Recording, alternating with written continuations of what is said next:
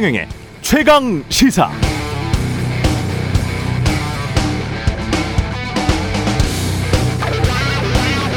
네, 3.1 독립선언서에서 우리 선조들은 세 가지 공약, 약속을 합니다. 오늘 우리의 독립선언은 정의, 인도, 생존, 존영을 위한 민족의 요구이니 오직 자유로운 정신을 드날릴 것이요, 결코 배타적 감정으로 함부로 행동하지 마라.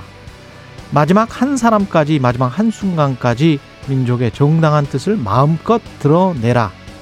모든 행동은 질서를 존중하여 우리의 주장과 태도를 떳떳하고 정당하게 하라. 멋지죠? 일제 폭압 속에서도 우리 선조들은 이렇게 훌륭했습니다. 오직 자유롭게, 그러나 배타적 감정으로 함부로 행동하지 않고, 질서를 존중하면서, 그러나 마지막 한순간까지도 마음껏 드러내라. 이 얼마나 가슴 벅찬 선언입니까? 우리 정치는 지금 그렇게 하고 있습니까? 국민의힘은 윤심이라는 정체모를 무엇인가를 향해 알아서 복종하는 것 같고, 민주당은 수박이 누구냐를 마치 중국 문화혁명, 문혁식으로 가려내려는 듯한 움직임까지 보이고 있습니다.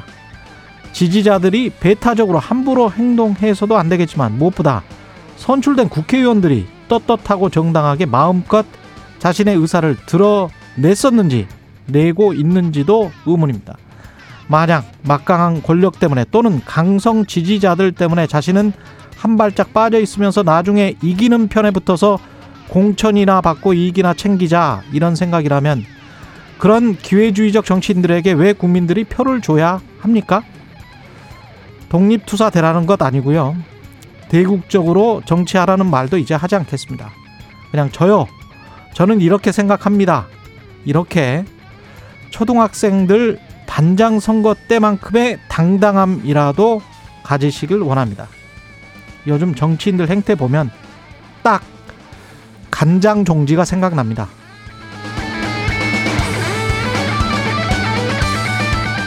네, 안녕하십니까. 3월 1일 세상에 이익이 되는 방송 최경령의 최강시사 출발합니다. 저는 KBS 최경령 기자고요.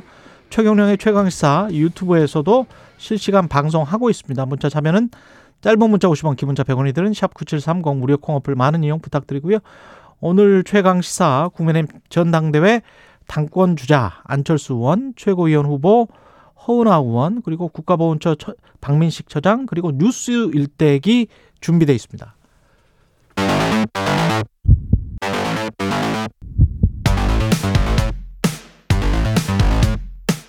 오늘 아침 가장 뜨거운 뉴스 언박싱.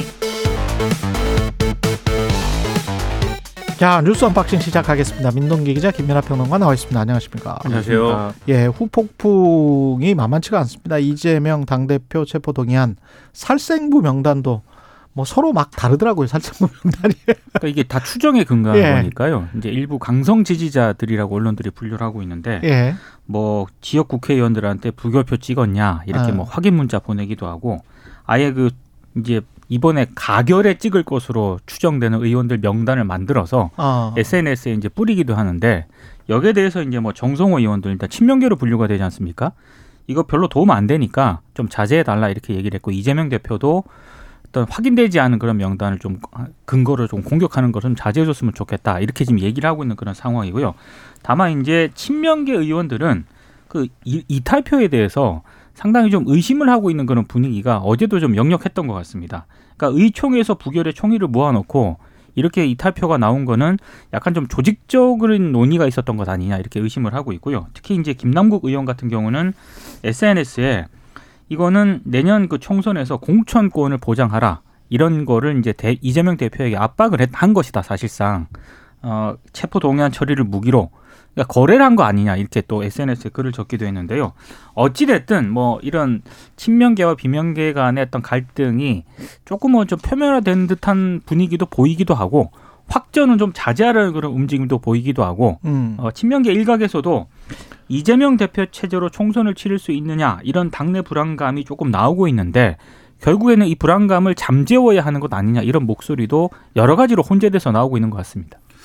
그러니까 뭐 어제도 말씀드렸습니다만, 이른바 이제 친명계, 그러니까 당 주류 쪽에서는 부글부글한 건 있는 거예요. 어떻게 이럴 수가 있느냐. 이 체포동의안이라는 거를 부결을 시키자고 해놓고 어쨌든 결과가 이렇게 돼 있으니까 부결이 되긴 했지만 어떻게 이럴 수가 있느냐. 뭔가 이제 음모가 있다. 그 음모라는 거는 지금 말씀하신 것처럼 조직적으로. 그렇죠. 공천권이라든가 또 당권이라든가 이런 걸 노리 움직임이다. 이런 분위기가 있으나 이 이재명 대표나 당 지도부 입장에서 그런 주장을 지금 할 수는 없는 조건입니다. 왜냐하면은 또 이제 체포동의안이 또 넘어올 수도 있고 국회로. 그렇게 되면은 사실 이 비명계라고 하는 분들의 협력이나 이런 것들은 여전히 필요한 것이기 때문에 막 혼내주자 뭐 이렇게 얘기할 수는 없는 조건이에요. 그리고 이제 비명계 의원들 입장에서 보면 이게 조직적인 움직임이라고 그러면은 굉장히 그 아주 디테일한 전략을 짰어야 됩니다. 왜냐면은 예를 들면 이렇게 지침을 내려야 되는 거잖아요. 조직적인 지침이 내려갔다고 하면 17명은 찬성을 찍고 예, 뭐 10명은 뭐 무효를 찍고 무효표를 만들고 어떻게 해서든지 간에 예. 그다음에 뭐 기권은 몇 명이 하고 이거를 나눠 가지고 했다 해야 되는 거 아닙니까? 왜냐하면 힘 조절이 안 되고 그냥 다 찬성해 이렇게 지침을 내리면 가결되니까. 아 그러네요. 그 가결되는 건 또 엄청나게 큰 부담이잖아요. 그러니까 이렇게 나눠서 했다는 것인데 그게 가능했을까는 저는 의문은 있습니다.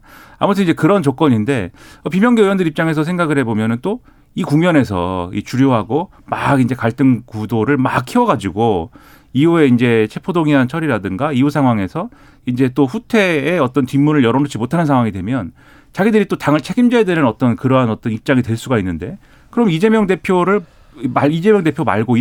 대체할 수 있는 리더십을 갖고 있느냐 그렇진 또 않거든요. 그렇죠. 그러니까 지금 이 상황에서는 서로 이렇게 부글부글하고 이 신경전을 벌이고 뭔가 가만히 있지 않겠어라는 분위기는 있을 수 있어도 서로 정면 충돌할 수 있는 그런 물적인 조건은 안 된다. 그 상황이 지금 이런 흐름을 만들어내고 있는 거고요. 다만 그 부글부글하고 있는 기류가 이른바 이제 지지층의 그러한 이제 뭐 이 무기명 투표에 대한 뭐 명단 뭐 색출 뭐 이런 걸로 표현이 일부 되고 있는 거죠.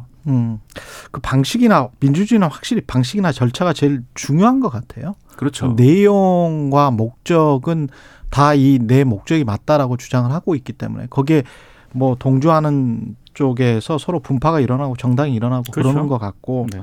내용이나 절차가 그 절차나 방법이 합리적이고 아 이거 너무 과격하다 그렇게 비춰져 버리면 그 주장하는 바도 잘 관철이 안 되는 것 같습니다. 그래서 이럴 네. 때일수록 앞서 말씀드렸듯이 이제 이 친명 입장에서나 비명 입장에서나 당이 실제로 분열하고 서로 이제 좀 싸우는 모습이 지금 나타나서는 안 되는 거지 않습니까? 그렇다면 이재명 대표도 그렇고 당 지도부도 그렇고 이 지지층의 움직임에 대해서는 좀 어떤 설득이나 협조 이런 거를 요구를 또 해야 되는 거죠. 그래서 이재명 대표가 어제 이제 비공개 전략회의에서 그러한 말을 했다는 거잖아요. 그렇죠. 이렇게 색출하고 뭐 이것을 하려는 움직임이 바람직하지 않다라고 얘기를 한 이유가 이런 지지층을 설득을 해야 되기 때문인 것이죠. 그래서 이제 지금 이제 이 어떤 뭐랄까요 당의 의원총회에서의 결의를 따르지 않은 의원들을 찾아내자. 라고 하는 지지층도 이런 이제 마음을 좀 아셔야 될 것 같고 그리고 이제 완벽하게 찾아낼 수 있느냐 이게 대략적으로는 뭐 추측할 수 있어도 완벽하게 다 걸러내는 것이 어려울 수 있는 게 예를 들면 무효표로 이 무효표 찍은 사람들 있지 않습니까?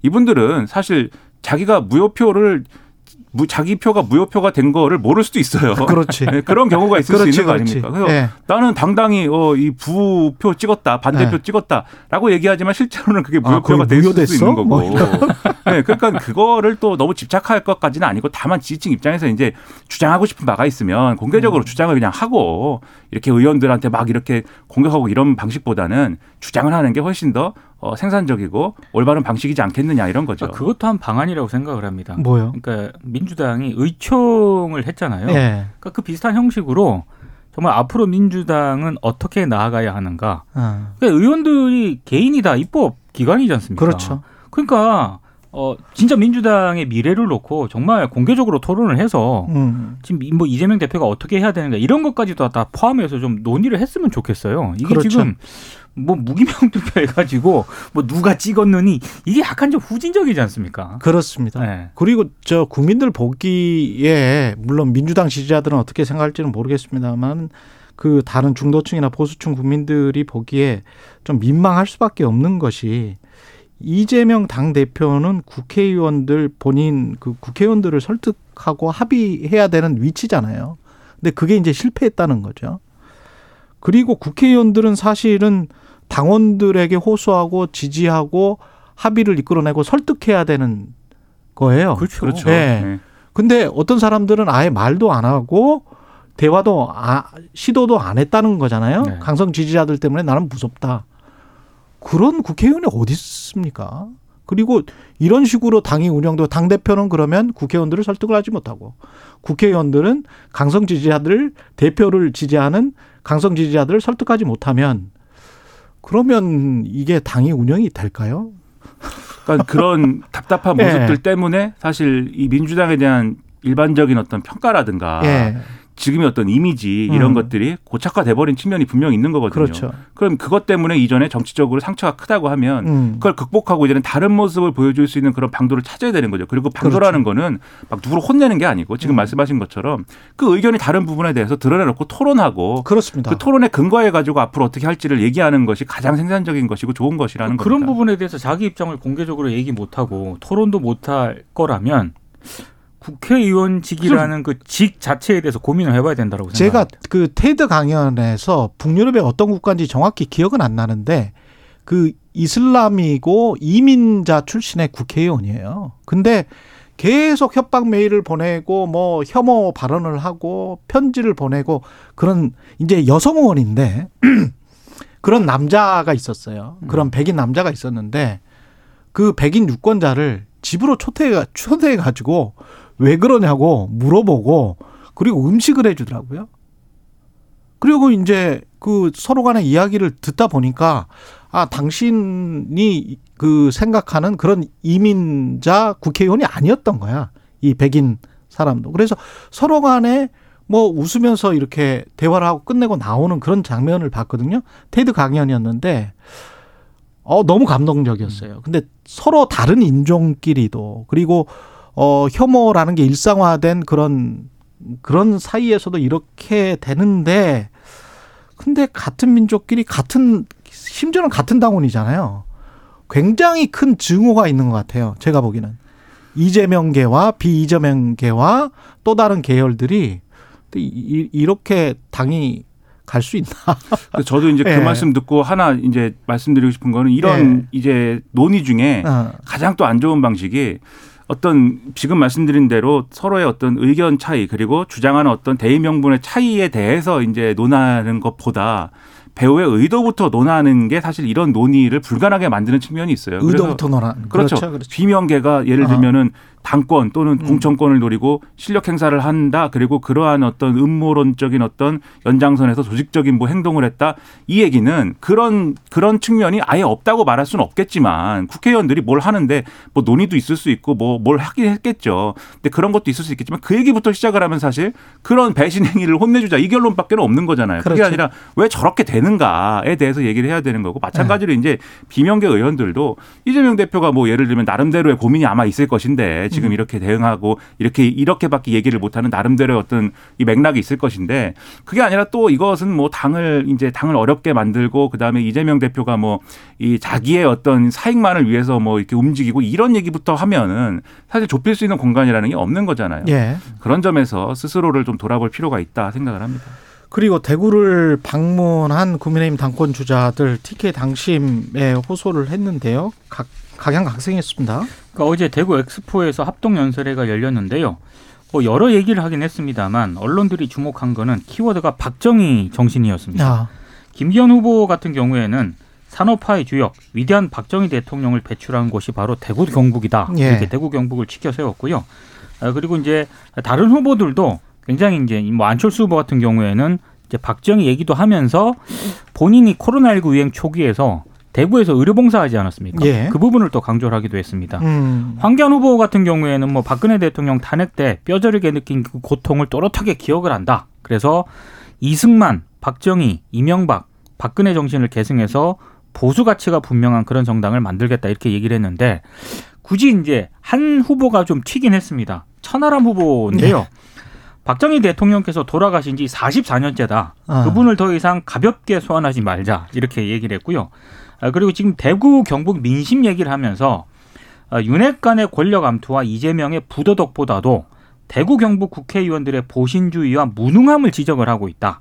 물갈이가 항상 답은 아니지만 고쳐 쓸 수 없다면 바꿔 쓰자는 여론이 올라가는 걸 피할 수 없다. 이렇게 얘기를 하기도 했습니다. 지금 이제 이 메시지를 쭉 이제 들으시면 알겠지만은 물론 이제 대구 경북 지역 특히 이제 대구에서 이제 이런 연설을 하고 뭐 이런 과정이 있어서 그런지 모르겠지만 이 전당대회 쟁점이 점점 이제 좀 희미해지죠 지금. 그래서 이제는 이 여기서는 거의 이제 울산 땅 얘기도 이제 안 하는 거잖아요. 그래서 이 합동연설회 내지는 전후의 일정 중에 가장 지금 언론의 관심을 받은 거는 나경원 전 의원입니다. 아, 그래요? 또? 그렇죠. 김기현 후보하고 서로 이제 손을 맞잡고 이번에는 표정이 굉장히 좋습니다. 아, 네, 환한 규칙이 들어가는 건가요? 그렇죠. 연대하면서 아. 또 나경원 전 의원이 어제 SNS에 그 사진 찍은 거를 같이 올렸거든요. 그렇군요. 그러니까 이런 흐름은 김기현 후보가 상당히 지금 지금 말씀하신 대로 굳히기에 들어가는 것이고 결선 투표도 안 갈 어떤 전략을 자기는 가지고 움직이는 거다라는 전제가 지금 있는 거거든요. 뭐 네. 지금 컷오프된 윤상현 의원하고도 뭐 연대를 한다 자꾸 주장을 하고 윤상현 의원은 나는 아니다 이렇게 얘기를 했는데 되는지 안 되는지 어쨌든 근데 이렇게 좀 쭉 모인다는 거는 어쨌든 이제 대세론을 지금 타고 있는 측면이 분명히 있다라는 건데 그러네. 과연 뚜껑 열었을 때 그 결과가 나오는가 지켜볼 필요가 있겠지만 이 쟁점이 희미해지고 있다. 요거는 상당히 주목해볼 포인트라고 저는 생각을 합니다. 예. 그리고 1월 세금이 7조가 덜 거쳤습니다. 그 기획재정부가 어제 이제 1월 국세 수입 현황을 발표를 했는데요.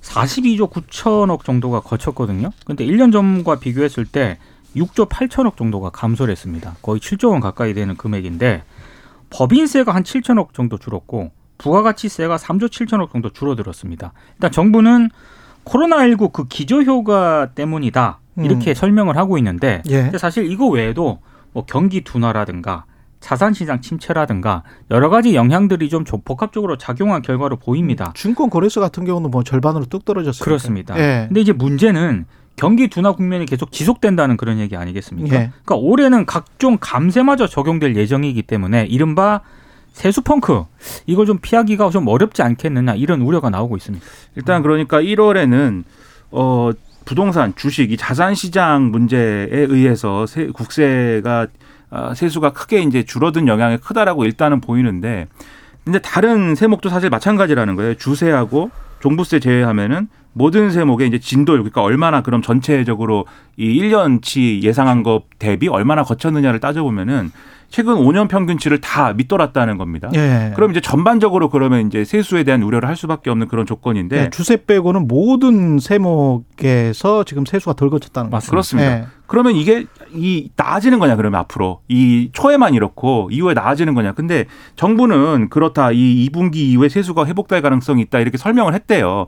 그런데 과연 그런 것이냐 실제로 경기 전망이나 이런 걸 보면 한국은행도 그렇고 다 오히려 성장률 전망치를 낮추는 분위기 그렇죠. 아닙니까? 예. 그럼 과연 그렇게 될 것이냐. 라는 측면에서 이게 이러한 어려운 경기에 감세까지 더 결합이 되면 그렇죠. 법인세, 전부세 감당할 그렇죠. 수 있는 거냐 걱정이 많이 되죠.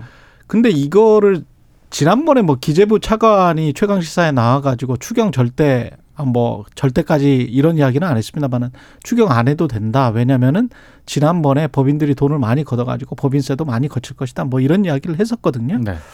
근데 제가 불안할 수밖에 없는 게. 법인세, 소득세, 부가세 이게 3대 세수인데 그렇죠. 이게 소비가 이런 식으로 위축되는 경기 침체라는 그 단어를 쓸 수 있을지는 모르겠습니다만 명백한 거는 경기 하강 국면이 됐고 우리가 지금 생각을 해보면 지난해 1월인가 그렇습니다. 지난해 1월 얼마 안 됐어요. 한 1년 전에 우리가 기준금리가 한은의 기준금리가 1%밖에 안 됐어요. 그렇죠. 근데 지금 3.5%예요. 그렇죠. 단계적으로 계속 올라갔잖아요. 네. 근데 그 3.5%로 대출을 받은 사람 그리고 그 기준을 적용받은 사람들은 앞으로 이제 계속 가중적으로 압박을 받게 될 거거든요. 그럼 소비가 늘까? 소비가 안 느는데 소득이 늘까? 소득이 안 느는데 법인들이 뭘 가져가지? 그러니까 이번에 부가세가 늘까? 무슨 이런 생각. 그다음에 이제 뭐 아파트 가격 떨어졌는데 그럴까요? 양도세가 늘까? 재산세가 늘까? 늘 수 있는 게 없는 것 같은데. 봐도 예. 아까 말씀하신 증권거래세, 예. 관세, 교통세도 다 지금 줄어들었거든요. 그렇죠. 다 줄어들었어요. 이제. 예. 그러니까 경기의 전반적 영향이기 때문에 이것을 근거로 해가지고 희망적인 얘기를 하기보다는 정부도 그렇고 그럼 이 상황을 어떻게 우리 국민들과 함께 대응할 것이냐. 그 얘기를 해야죠. 그렇죠. 어떻게 힘을 모아서 이 위기를 극복할 것이냐를 설득을 해줘야 됩니다. 그래서 안심시키는 게 능사는 아니다 지금은. 그런 생각입니다. 그리고 국민들이 자꾸 국가 걱정을 하게 만드는 건 좀 우리도 힘들어요. 실질 임금이 하락했기 때문에 더 힘들죠. 예, 국민들이 힘들어요. 뭐 출연료가 예, 국가는 뭐 출연료가 참. 예, 여기까지 하겠습니다. 뉴스 언박싱 민동기 기자, 김민하 평론가였습니다. 고맙습니다. 고맙습니다. KBS 1라디오 최경영의 최강시사 듣고 계신 지금 시각 7시 40분입니다. 오늘 하루 이슈의 중심. 당신의 아침을 책임지는 직격 인터뷰. 여러분은 지금 KBS 1라디오 최경영의 최강시사와 함께하고 계십니다.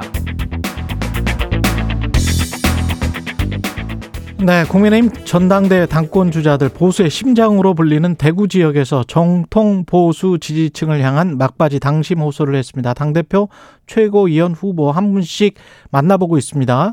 아, 국민의힘 안철수 당대표 후보 연결되어 있습니다. 안녕하세요.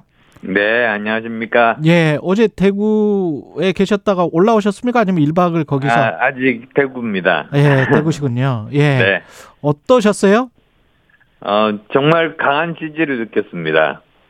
정말 사실 보수에서 가장 중요한 거를 따지면 헌신과 청렴 아니겠습니까? 예. 근데 저는 아시다시피 말로만이 아니고 3년 전에 대구 코로나 때 목숨 걸고 봉사했고, 그 다음 또 정치하기 전입니다만 제 재산 절반을 기부를 했습니다. 그래서 문재인 정권에서 끊어버린 그 원자력 발전 연구비를 댔었거든요. 예. 그러니까 진정한 노블리스 오블리제 실천한 후보다, 그것에 대한 인식들이 있고요. 예. 그 다음 또 저희 집안 뿌리가 또 경북 영주다 보니까 예. 또 집안 사람이다, 이런 것들 때문에 예. 지금까지 전당대회 중에 가장 많은 허구를 받았습니다. 아, 예. 그랬군요. 가장 많은 포옹을 받으셨고, 헌신과 청렴이라고 말씀을 하셨는데 다른 후보들과의 어떤 경쟁력이라는 측면에서도 이게 크게 차별화되는 점이다, 이렇게 생각을 하십니까?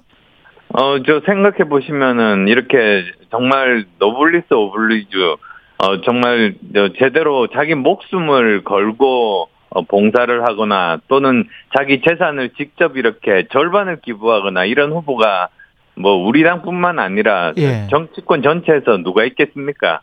거기에 비해 김기현 후보는 어떻다고 생각하세요? 거기에 대해서 김기현 후보는 뭐 기부한 게 아니라 오히려 땅 투기를 했죠. 투기라고 정의할 수 있을까요? 어떻게 생각하십니까? 상황을 좀 보셨을 것 같은데. 아니, 사실 뭐 그 문제는 제가 먼저 꺼낸 문제는 아닙니다. 그리고 황교안 후보가 많이 꺼냈죠. 예. 네. 저는 그거 국민들이 납득할 수 있게 해명하면 끝날 문제다, 저는 그랬습니다. 그랬군요. 근데 예. 뭐 제일 기본 중에 기본이 사실은 그 땅값 아니겠습니까? 예. 땅값 뭐 저 알아보면 금방 나오는데 예. 그것조차도 이야기를 하지 않으니까 그 법조인 출신인 다른 후보들이 다 법조인 출신인데 그분들조차도 납득하지 못하는 거죠. 그러니까 일반 국민이 또 어떻게 납득하겠습니까? 현재 판세는 어떻게 생각하세요? 저는 2강으로 생각합니다. 2강이다. 네. 예, 김기현 안철수다. 네, 그렇습니다. 왜 그러냐면 뭐 제일 직접적인 것은 뭐 새 후보가 다 여러 가지 이야기를 합니다만 김기현 후보는 저만 공격합니다. 아, 그렇군요. 네, 그걸 보면 봐도 사실은 예. 판세를 제대로 잘 알 수 있겠고요. 예. 여론조사도 그저께입니까 나온 거를 보면은 김기현 후보가 30%대, 제가 20%대, 예. 나머지 두 후보 합해서 저보다 못한 뭐 그 정도로 나오고 있습니다. 예. 그러면 결선에 아마 갈 것이다. 순위는 어떻게 될지. 그럴 겁니다. 예. 그렇게 되면은 충분히 승산이 있다, 이렇게 생각을 하시는 거고요. 아, 네, 저는 그렇습니다. 왜 그러냐면, 예. 결선에 가면은 두 사람만 보입니다. 그러면 두 사람 중에서 우리가 뽑는 이유가 사실은, 총선에서 승리할 사람을 뽑는 거 아닙니까? 예. 특히 수도권에서요. 왜 그러냐면 수도권 121석 중에서 17석밖에 못 이겼기 때문에 우리가 115석으로 쪼그라들었거든요. 예. 그래서 이번에는 수도권에서 이길 후보가 누구냐, 수도권에서 한 사람이라도 더 당선시킬 후보가 누구냐. 그런데 수도권 같으면은 직접 민심도 잘 알고 여러 번 선거 치러보고 특히 중도나 2030 표심을 가지고 있는 사람이 이길 수 있는데 사실 그건 저밖에 없는 거죠.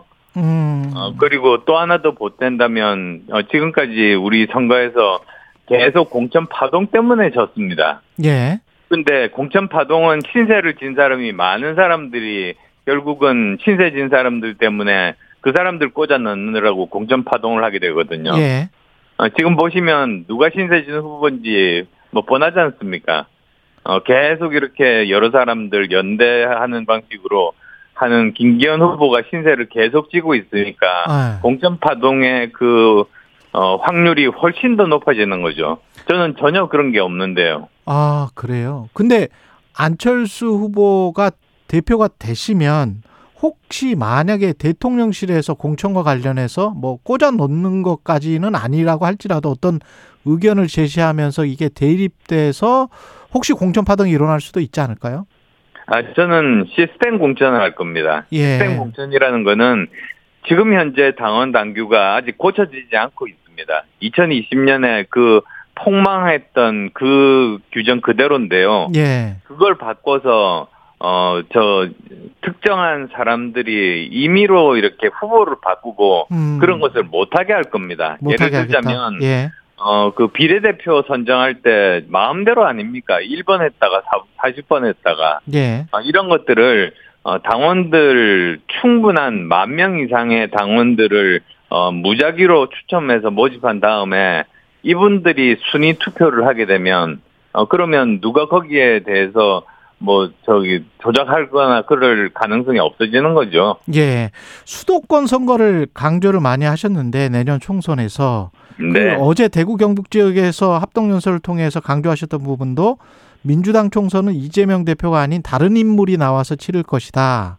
예. 새로운 인물에 맞설 여당 대표로 본인이 적합하다. 그러면 민주당 쪽에서는 이 체제가 이제 유지가 안 되고 다른 인물 비상대책위원회가 나올 수밖에 없다. 이런 생각이신 거네요, 지금? 예, 그러니까 사실 저는 벌써 예전부터 그랬습니다. 예. 2주 전인데요. 2월 15일 날 TV 첫 토론이 있었을 때 제가 그랬습니다. 다음 총선은 틀림없이 이재명 대표가 치르지 못할 거다. 오히려 좀 더 혁신적이고 좀 더 도덕적인 그런 비상대책위원회에 치를 거다.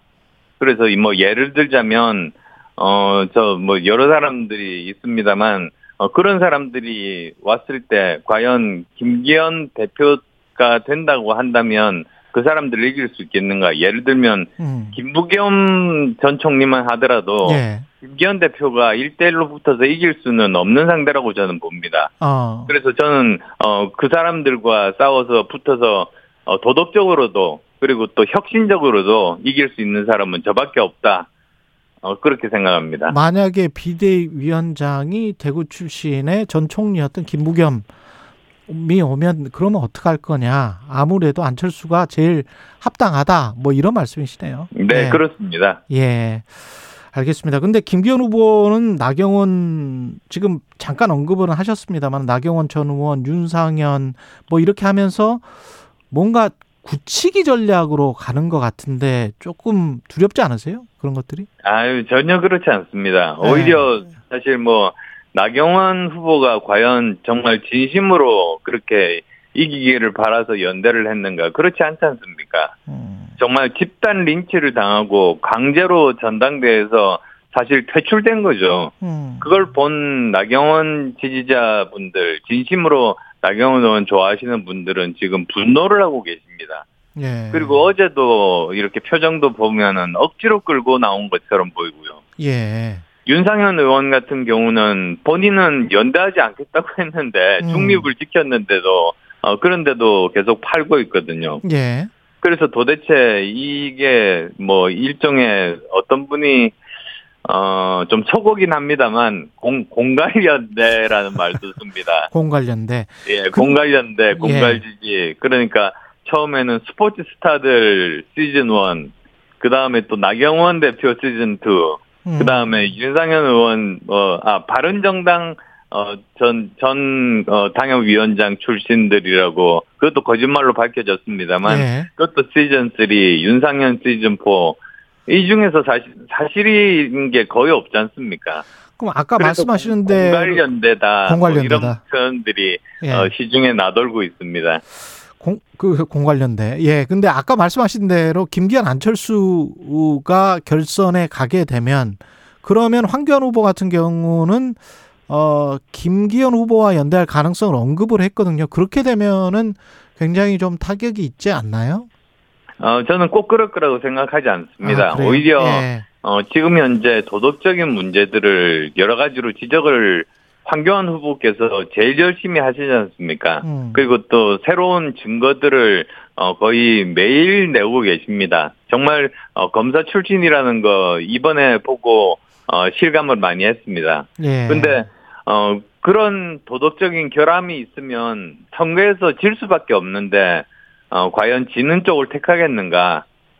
저는 지지자분들도 이제는 많이 돌아섰을 거라고 봅니다. 그래서 예. 오히려 그 결선 투표를 가게 되면 천하람 후보 지지자나 또는 황교안 후보님 지지자분들이 저를 선택하시는 것이 총선에서 이길 수 있는 유일한 길이다. 그렇게 생각하실 겁니다. 그리고 이제 김기현 후보가 후보님을 공격하는 포인트 중에 하나가 민주당과 네거티브 콜라보를 하고 있는 것 같다. 뭐 이런 이야기. 민주당 DNA가 뭐 있는 것 같다. 뭐 이런 이야기는 어떻게 보세요? 아니요. 오히려 겨우 저를 공격하는 게 겨우 찾은 뭐 하나가 민주당에 잠시 있었다는 건데요. 예. 오히려 저는 그 경험 때문에 민주당을 너무나 잘 알게 됐습니다. 그래서 제가 윤석열 후보와 단일화해서 정권교체한 겁니다. 예. 사실 제가 단일화를 하지 않았으면 정말 100% 단일화가 안 됐을 거 아닙니까? 정권교체가 안 됐을 거 아닙니까? 예. 그래서 그 경험이 결국은 정권교체를 이루었다. 저는 그렇게 말씀드리고요. 예. 좀 더 말씀드리면 사실 최재형 의원 같은 경우 문정부에서 감사원장 임명받으셨고 지금 윤 대통령님 같은 경우도 검찰총장으로 임명받으셨는데 그분들이 민주당 DNA 있다고 말 안 하지 않습니까? 오히려 민주당을 더 잘 알게 돼서 더 잘 싸우고 계시는 그런 분들입니다. 예. 그래서 저도 마찬가지로 민주당 약점을 가장 잘 알기 때문에 그리고 또 수법을 가장 잘 알기 때문에 가장 잘 싸울 수 있는 후보고 네. 김기현 후보는 울산에서만 뭐 민주당하고 싸운 그런 것도 없죠. 네. 경험이 없으니까 알겠습니다. 제대로 안 될 겁니다. 여기까지 듣겠습니다. 국민의힘 안철수 당대표 후보였습니다. 고맙습니다. 네, 고맙습니다.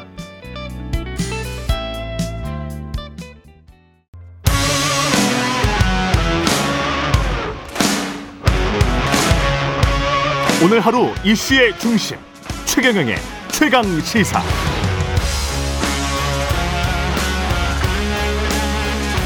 네, 앞서 안철수 의원 인터뷰에서 언급된 여론조사 개요 먼저 설명해 드리겠습니다. 여론조사 넥스트 리서치가 MBN 매일경제신문 의뢰로 24일부터 25일까지 국민의힘 지지층을 대상으로 조사한 결과였습니다.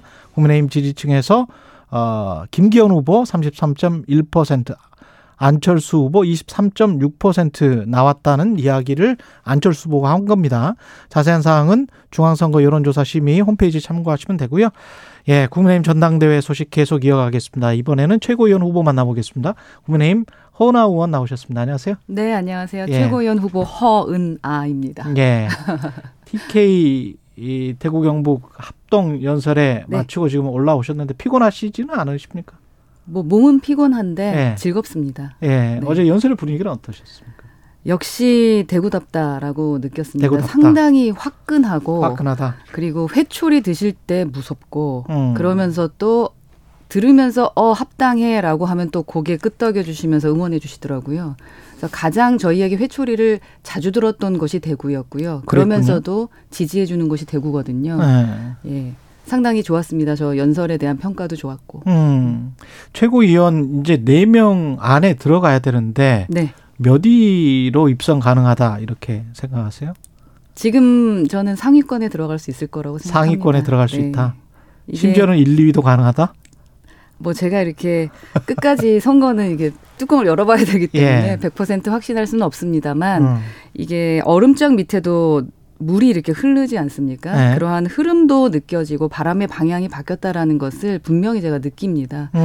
그리고 또 내년 총선은 전임 1년도 안 된 지도부가 아니라 새로운 새 지도부가 이끌어가야 된다라고 생각하시는 분들도 좀 많으시고 네. 또 당원들 보시기에 뭐 윤핵관이라고 하는 후보들의 리스크가 네.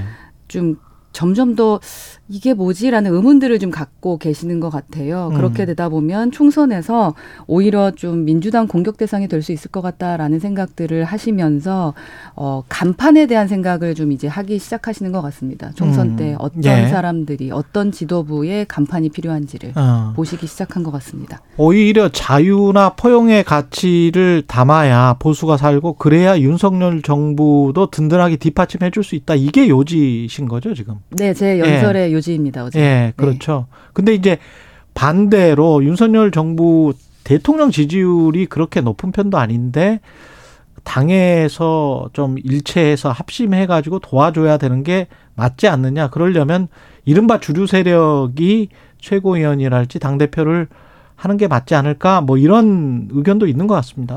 이제 그렇게 프레임을 잡고 싶은 거겠죠. 예. 지금 이제 우리 정부의 지지율이 좀 낮은 부분은 어찌 보면은 이 나라의 주인이 누군지 또 지금 전당대회에서는 이 당의 주인이 누군지에 대한 그 부분이 헷갈림이 있다고 생각을 하거든요. 국민은 다양함을 이야기하십니다. 이 나라의 주인은 국민이고 예. 그 부분을 알고 기득권이 변하거나 아니면 좀 양보할 수 있는 모습들을 보여주면서 귀담아 듣는 모습들을 보여준다면 분명히 당의 지지율, 아니 정권의 지지율도 올라갈 수 있다고 생각을 합니다. 그런데 이제 지금은 다양함보다는 조금 한쪽으로 조금은 치우친 듯한 모습을 보여주는 것에 우려를 표하는 국민들의 그 지지율이 있는 것이 아닌가 하는 생각. 을 하고요. 마찬가지로 이번 전당대회를 통해서 국민들은 아, 이 여당이 앞으로 정부와 어떤 식으로 일을 해 나가겠구나라는 것을 평가하실 거라고 생각을 하거든요. 예. 그래서 다양함을 다양함을 담지 못하면 그 건강함을 담지 못하면 저희는 뭐 총선에서는 필패할 거라고 생각합니다. 그런데도 불구하고 최근 여론조사를 보면 민영삼, 조수진, 김재원, 김병민 뭐 1, 2, 3, 4위가 이렇다. 뭐 CBS 조원 CNI 의뢰해가지고 24일부터 26일까지 조사한 결과인데요. 여기에 관해서는 어떻게 생각하세요? 지금 많은 여론조사가 들쑥날쑥한 것은 네, 사실입니다. 예. 제가 들은 바에 의하면 1순위 선호도에 제가 있는 여론조사도 있거든요. 아, 그래요? 예, 그래서 우선은 여당이 정권을 지켜야 된다. 뭐 이러한 부분에 대해서 내부 총질 프레임으로 서로 비윤이네 친윤이네 이러한 프레임을 만들어가는 것 때문에 지금 이 친윤 후보들의 그 선전이 있는 것처럼 보입니다만 아까 말씀드렸던 것처럼 물이 분명히 얼음 밑에서 흐르고 있는데 예, 그 부분에 대해서는 또 결과가 완전히 다를 수도 있다 라고 저는 생각을 하고요. 현장에 가보면 정말 분위기가 정말 많이 다릅니다. 그래요?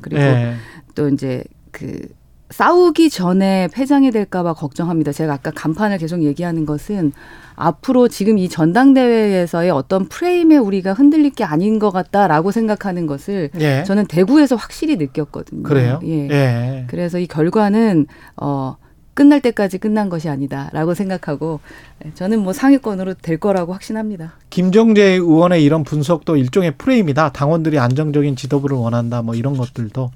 예, 당원들은 안정적인 걸 원하시죠. 예. 그런데 원하시는 프레임은 친윤과 비윤이란 프레임을 만드신 거지 않습니까? 예. 그리고 아직도 그 이준석이라는 그 정치인의 그림자에서 못 벗어나고 그 과거하고 싸우고 계시거든요. 예. 그런데 지금 우리는 현재 그리고 미래에 대해서 얘기하고 미래와 싸워야 되는 겁니다. 예. 예. 그래서 제가 지금 간판 얘기를 자꾸 하는 건데요.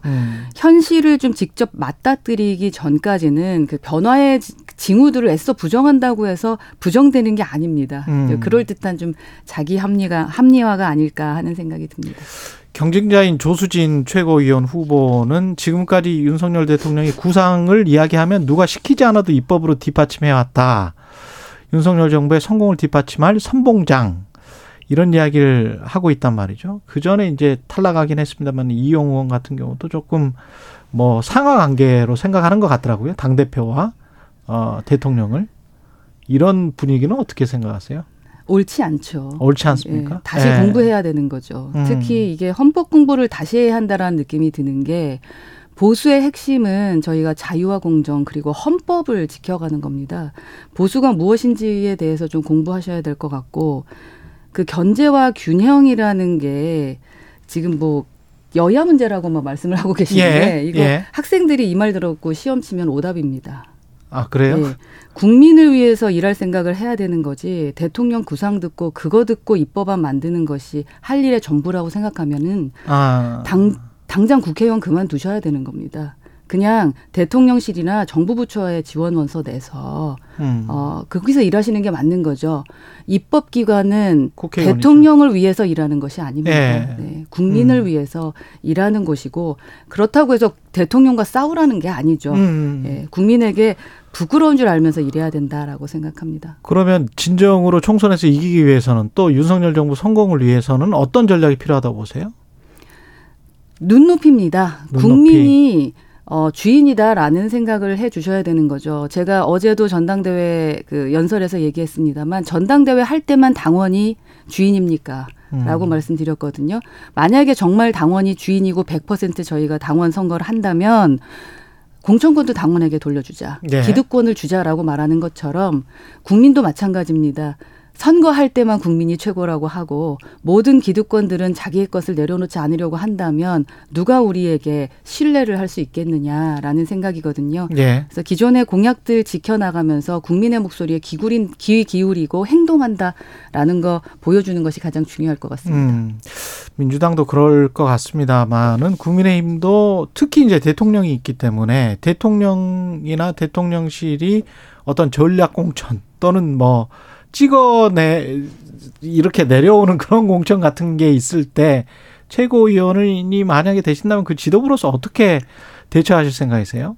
그죠. 제가 이번에 제 공약 중에 하나가 상향식 공천. 그리고 낙하산 공천은 안 된다. 저도 여러 번 당해봤기 때문에 열심히 일한 사람들끼리 자유경선 해야 되는 거고요. 예. 만약에 진짜 전략 공천이 된다면 험지 정도는 전략 공천을 할 수도 있겠죠. 우리가 이기기 위해서 뭐 그것도 2, 3주 전에 이름 있는 사람 내린다고 해서 되는 것도 아니고 그건 또 지역에 대해서 정말 모렴치한 행동이라고 생각하거든요. 지역을 위해서라도 몇 개월 전이라도 먼저 가서 지역 위에 일하면서 전략적으로 싸우는 거 아니면 낙하산 공천은 안 된다. 그래서 저는 그거에 대해서는 끝까지 좀 제 비판하고 제 의견을 얘기할 생각입니다. 그리고 청년 최고위원 경선에서 지금 장인찬 후보의 웹소설이 논란인데 장인찬 후보가 지금 거의 모든 여론조사에서 가장 앞서가고 있단 말이죠. 이거는 끝나고 나서도 문제가 될까요? 어떻게 보십니까? 조금 걱정입니다. 예. 예. 이 부분은 국민들하고 당원들에게 좀 창피할 줄 알아야 되는데 지속적으로 이제 변명만 하고 계시고 그리고 이렇게 해서 모든 것이 덮어질 거라고 생각하는 것 자체가 지금 우리 당에는 좀 마이너스 요인인 것 같다라는 생각을 합니다. 지금 또 기존의 그 웹소설이라고 하는 것에 또 이름들 바꾸는 작업들을 좀 하시고 계신 것 같은데. 아, 그래요? 예. 뭔가 문제가 있다고 생각했기 때문에 이제 급하게 움직이시는 건데요. 네. 그런 물밑 작업을 하는 것보다 우선은 반성하고 잘못했다라고 인정하는 모습을 보여주는 것이 필요한 것 같다. 지도부의 그 자격하고 자질에 대해서 당원들은 묻고 있는 건데 지금의 행보가 정말 차기 청년 최고위원의 모습인지에 대한 것은 의문이 듭니다. 그리고 김기현 의원 같은 경우도 김기현 후보도 울산 땅 문제 이거는 황교안 후보가 제기를 했습니다만은 이것도 선거 이후에 전당대회 이후에 문제가 될까요? 그 부분을 그래서 황교안 후보가 아주 강조하고 있는 건데 연설이라던가 또 토론에서 이제 황교안 후보가 말씀하시는 걸 듣다 보면 개연성이 있어요, 충분히. 그리고 충분히 오해할 만해요. 그리고 추후에 이재명 대표와 혹여라도 이 부분에 대한 논쟁이 있을 때는 빠져나가긴 쉽지 않을 것 같다라는 생각이 좀 들기 때문에 예. 그 부분에 대한 속시원 해명을 빨리 해내야 된다라는 생각인데 그 뭐 후보들의 해명, 그러니까 다른 후보들한테 자꾸 해명하는 것이 중요한 게 아니라 지켜보고 있는 국민들이라던가 또 제3자적 관점에서 보고 있는 언론인들한테만큼은 좀 충분히 납득되게 얘기해야 되지 않을까라는 생각은 듭니다. 근데 아까 안철수 의원은 이재명 당대표가 뭐 오래 못 버틸 것이다. 결국은 내년 총선은 김부겸이든 누구든 비상대책위원장이 나설 것이고 그렇게 되면 이제 본인이 가장 적합하다 뭐 이런 주장을 했는데 이재명 민주당 같은 경우는 어떻게 보십니까? 그 이재명 당대표와 새 지도부가 협상과 대화를 하게 될까요? 아니면 뭔가 좀 체제 변화가 있을 것 같습니까? 엊그제 본회의 때 느낌을 보면은 체제 변화가 있을 수도 있겠다라는 예, 감지는 됩니다. 예. 흔들림이 분명히 보였고요. 예. 그리고 38명 이상의 그런 그 흔들리는 표와 그리고 확실하게 의견을 표명했다라는 것은 예. 이재명 체제가 방탄을 지금 민주당이 계속 이재명을 위한 방탄을 하는 것이 힘들 수도 있겠다라는 것을 보여주고 있거든요. 그래서 저희는 준비해야 될 것 같습니다. 이재명 때문에 저희가 총선에서 이기면 안 되는 거고 예. 이재명 대표가 있더라도 총선에서 이겨야 되겠습니다만 예. 혹여라도 이재명 체제가 바뀌어서 예. 새로운 지도부가 왔을 때 저희가 어떠한 것으로 이길 수 있을지에 대한 부분은 분명 생각해 놔야 되는 부분이다라고 생각합니다. 만약에 체제가 바뀌면 국민의힘 입장에서는 불리합니까? 유리합니까? 불리하죠. 불리합니까? 예. 그래서 저희가 지금 정당대에서도 지속적으로 얘기하는 게 예. 못해서 상대가 못해서 이기는 게 아니라 우리의 실력으로 이겨야 됩니다라는 얘기를 많이 하는데요. 이재명 대표가 민주당에 버티고 있으면 사실 저희는 고맙죠. 땡큐. 예. 그러나 국민을 위해선 그러면 안 되죠. 예, 그렇기 때문에 당당하게 정정당당하게 싸우려면은 지금 이재명 대표는 빨리 수사를 제대로 받으시고 사퇴하셔서 예. 사법 리스크 벗어난 후에 예, 새로운 당대표 체제로 가는 것이 민주당을 위해서도 또 국민 부끄럽지 않은 일일 거란 생각은 합니다. 이재명 당대표를 위해서도 그게 낫다. 그렇죠. 만약에 문제가 네. 없다면 당당하게 나오셔서 나 이렇게 정말 억울했다라고 말씀하시는 게 차후 본인의 정치적 생명에도 더 길게 할 수 있는 부분이고 큰 인물이 되시는 거 아니겠습니까? 만약에 부활을 한다면? 예. 예. 정순신 변호사는 거의 국민적 공분이 다 일치하는 지점이어서 이거는 그냥 이대로 넘어갈 수 있는지는 모르겠습니다만 유상범 의원 같은 경우는 이런 해명을 했단 말이죠. 아들이 국가수사본부장이 임명되는 게 아니지 않느냐 이렇게 좀 옹호를 했는데 이게 오히려 또 국민들 화를 부추기는 거 아닌가 그런 걱정도 들고요. 어떻게 보세요? 그렇죠. 이 부분은 연좌제에 대한 부분이 아니거든요. 예. 국민들이 무엇을 비판하고 무엇에 지금 분노하는지를 모르시는 것 같아서 안타깝다라는 생각이 들고 이게 학폭도 학폭이지만 부모의 지위라든가 힘을 이용해서 학폭 피해자한테 2차 가해를 가했다라는 게 중요한 거 아니겠습니까? 예. 그래서 국민들이 이제 비판적으로 보는 게 정순신 변호사가 철저하게 그 학폭 가해자인 아들의 입장에서 사건과 피해자를 바라봤다는 점이고 또 피해자를 상대로 소송을 거는 좀 파렴치한 행동을 했다라는 것에 대해서 고위공직자로서는 그 자격이 자질이 부족하다라고 평가를 하신 겁니다. 예. 그런데 그 부분에 대해서 지속적으로 이렇게 뭔가 감싸주는 듯한 말씀을 하시는 것은 저희가 조국 전 장관을 비판했을 때 그 민주당에 대해서 했던 말 어떻게 담아 넣으실 건지에 대한 고민들이 들고요. 우선 국회의원은 법조문이 아니라 국민 관점에서 민심 살펴야 되는 거고 그 예. 마음을 읽을 줄 알아야 된다라고 생각합니다. 그러니까 학폭이라는 아주 민감한 이슈 말고 또 다른 어떤 민감한 이슈가 사실은 이 문제에 관련해서는 검사 출신들이 대거 등용이 됐었고 대통령실에 그리고 장관들도 꽤 있고요. 근데 이제 또 검사 출신을 임명을 했는데 그 검사 출신이 과거에 본인이 조금 사회적으로 자신의 지위를 이용한 것 같다는 거잖아요. 그래서 이제 검사 공화국이다 이렇게 이제 민주당 쪽에서는 비판을 하고 있는데 이게 나중에도 어떤 인사를 할 때 좀 고려해야 될 대상이 될까요? 이런 검사 중용에 관해서. 인사가 만사다 하고 모든 것에 지금 문제가 일어났던 게 다 인사였기 때문에 예. 그 시스템에 문제가 있으면 우선 시스템 정비를 해야 될 것 같고 예. 국민들이 우려하는 어떠한 지점이 있다면 그 점은 살펴봐야 될 것 같다라는 생각은 확실히 들고요. 예. 그 시스템 자체를 뭐 없애버리는 것은 좀 더 좀 신중해야겠지만 국가 시스템은 좀 국민에 대한 약속입니다. 그리고 동시에 국민이 갖고 있는 기대이기 때문에 뭐 잦은 변경 같은 건 의도치 않은 국민에 대한 좀 혼란만 야기할 수 있다. 그리고 검사 출신이다라는 지점의 그 비판들이 많잖아요. 예.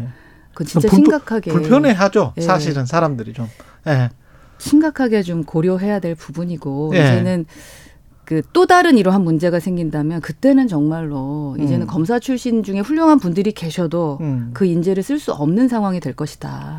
저는 그렇게 생각합니다. 책임론에 관해서는 어떻게 보십니까? 야당이 제기하는. 책임을 질 사람은 책임을 져야죠. 예. 네, 그리고 뭐 서로 책임에 대한 얘기를 하고 있고 잘못했다라고 얘기를 하는데 그 안에서 이제 책임지는 어떠한 사람이나 부가 없는 것은 안타깝다라는 생각은 듭니다. 예. 그리고 마지막으로 당원에게 지지 호소 말씀하시겠습니다. 저는 뭐 국민의힘의 미래를 생각하고 또 국가의 미래를 생각해서 소신정치하고 있고 이번 전당대회에 나왔습니다. 그래서 어떻게 저런 발언을 할 수 있을까 연설에서 용기 내서 말하는 것에 대해서 상당히 그 박수 쳐주시는 분들이 많으시거든요.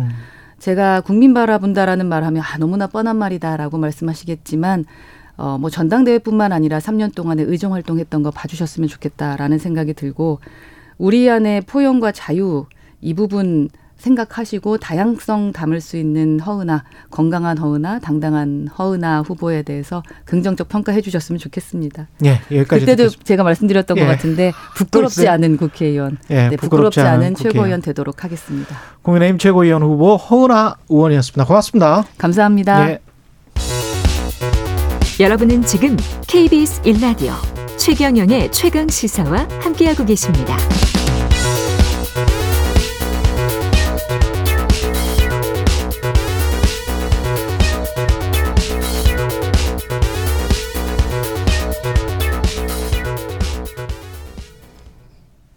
네, 국가보훈처가 62년 만에 국가보훈부로 승격이 됩니다. 6월 초에 출범한다고 하는데 지난번에도 한번 모셨었던 것 같은데 국가보훈처의 박민식 처장 부로 승격되기 직전인 것 같은데 처장님 안녕하세요. 안녕하세요. 박민식입니다. 예, 오늘 또 3일절이어서 의미가 예. 있는 날입니다. 예, 이게 국가보훈처가 국가보훈부로 승격이 되면 어떤 의미가 있을까요? 아, 우선 한마디로 그 처 창설된 지 62년 만의 수건 이었기 때문에 네. 정말 뭐 우리 250만 보훈 가족으로서는 정말 역사적인 그 쾌거다 이렇게 평가를 하고 싶습니다. 예. 부로 한마디로 한마디로 뭐 좀 쉽게 말씀을 드리면 예. 처가 부로 바뀌면 뭐가 달라집니까? 왜 그렇게 바뀌어야 되냐? 예. 라고 하면은 오늘 3.1절이지 않습니까? 예. 근데 이게 별거 아닌 것 같지만 예를 들어서 오늘 3.1절 행사에 대한민국 대통령이 직접 행사장에 가서 그 주빈으로서 행사를 진행하는 것과 예를 들어서 정식 장관도 아닌 국가보훈처장이 그냥 달랑 가는 것하고는 우리 독립지사들이 생각하는 게 다르지 않겠습니까? 예, 그렇겠죠. 예, 똑같은 이유입니다. 그래서 예. 보훈부 승격의 중요한 의미는 예. 나라를 위해 청춘과 목숨 바쳐 헌신한 분들, 우리 국가가 끝까지 책임진다, 예우한다 이런 인식을 심어주는 데 있다고 할 것입니다. 국민들 입장에서는 체감할 수 있는 변화 뭐 다른 게 있을까요? 뭐 여러 가지가 있는데 예. 우선 뭐 처장이 이제 장관으로 되는 것을 넘어서 예. 우리 국민들 입장에서 예를 하나 들어보겠습니다. 이제 국가 보훈 업무 중에 가장 중요한 것 중에 하나가 예. 군인, 경찰, 소방 또 저희 정부에서는 이제 해경, 교정 공무원들까지 예. 이른바 제복을 입은 사람들 영어로 맨 인 유니폼이라고 하죠. MIU라고 예. 하는데 예. 이 제복을 입은 사람들에 대한 우리 대우가 우리 국민들의 인식이 달라져야 된다. 뭐냐면은 우리가 솔직히 과거에 어떤 정부를 뭐 지칭하진 않겠습니다만은 군인, 경찰 이런 분들에 대해서 상당히 조롱거리로 전락시켰던 그런 문화가 있었어요, 솔직히. 그런데 제복을 입은 사람들은 어떻게 보면 전시에 자신의 목숨까지도 국가가 요구할 수 있고 또 바칠 수 있는 최일선에 있는 사람들이기 때문에 예. 이제는 우리 사회 구성원이 우리 사회 국민들이 우리 사회에서 이 제복을 입은 사람들을 조롱거리로 또는 단순한 근무복으로 생각하는 것이 아니라 정말 우리 사회, 우리나라 공동체를 지키는 영웅의 상징으로 자리매김시키겠다. 예를 들어서 지난 정부나 과거의 정부들과 달리 이번 윤석열 정부에서 제일 추진하고자 하는 예를 들어서 국가보훈부가 되면 뭐 그런 것이 저는 가장 중요한 예가 되지 않을까 싶습니다.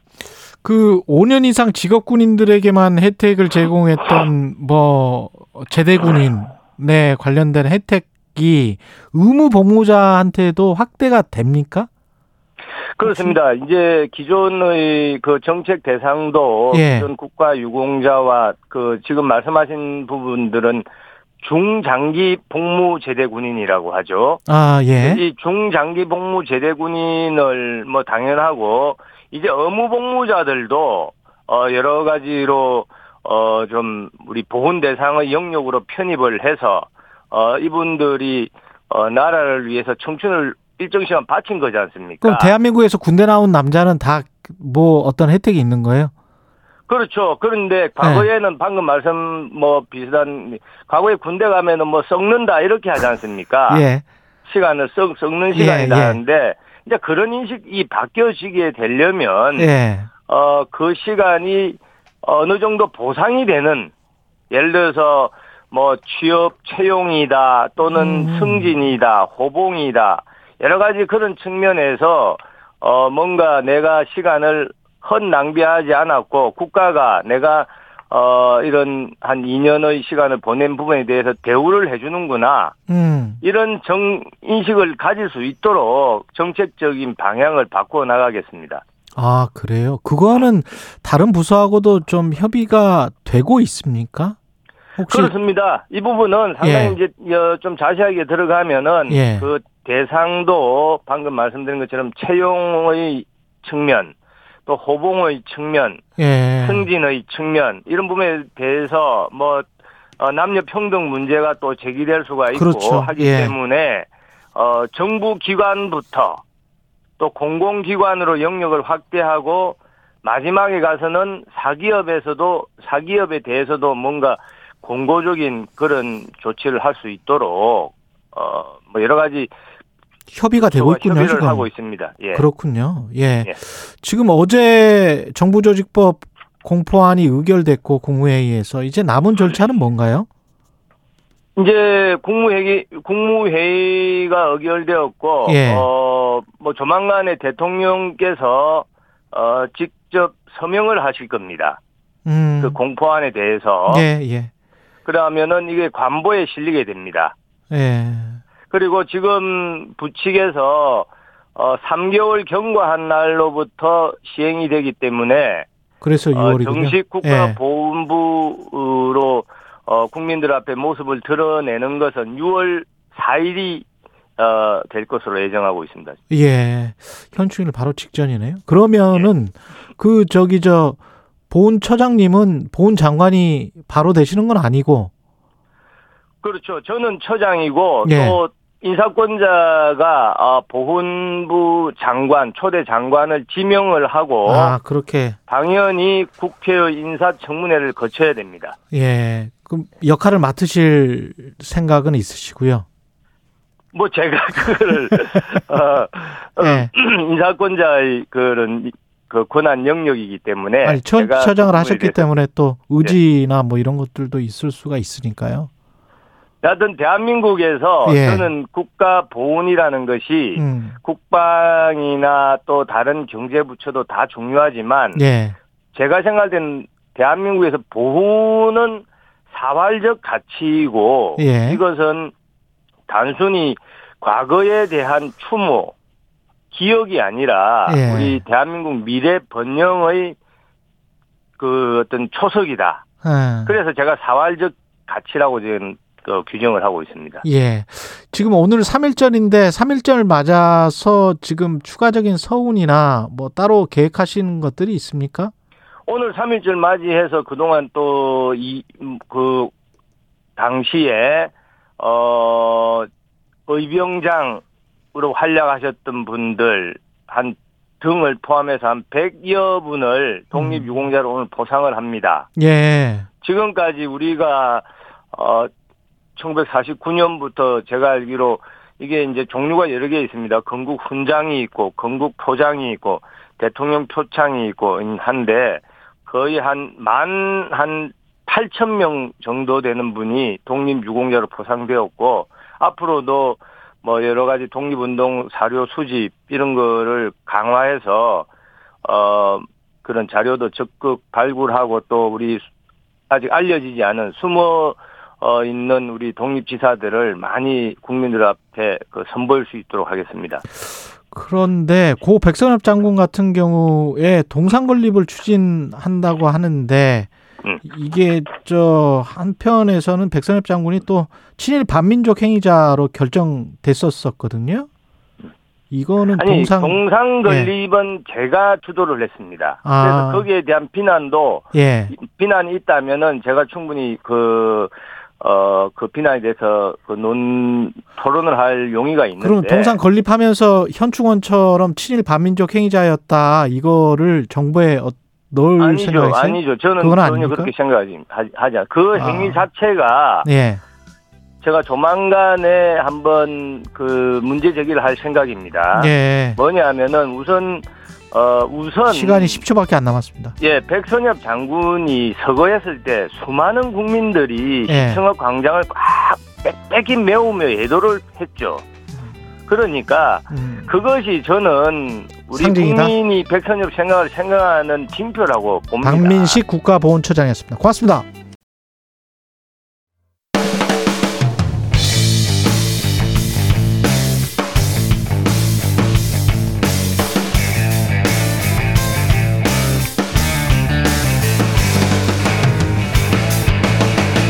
최경영의 최강 시사.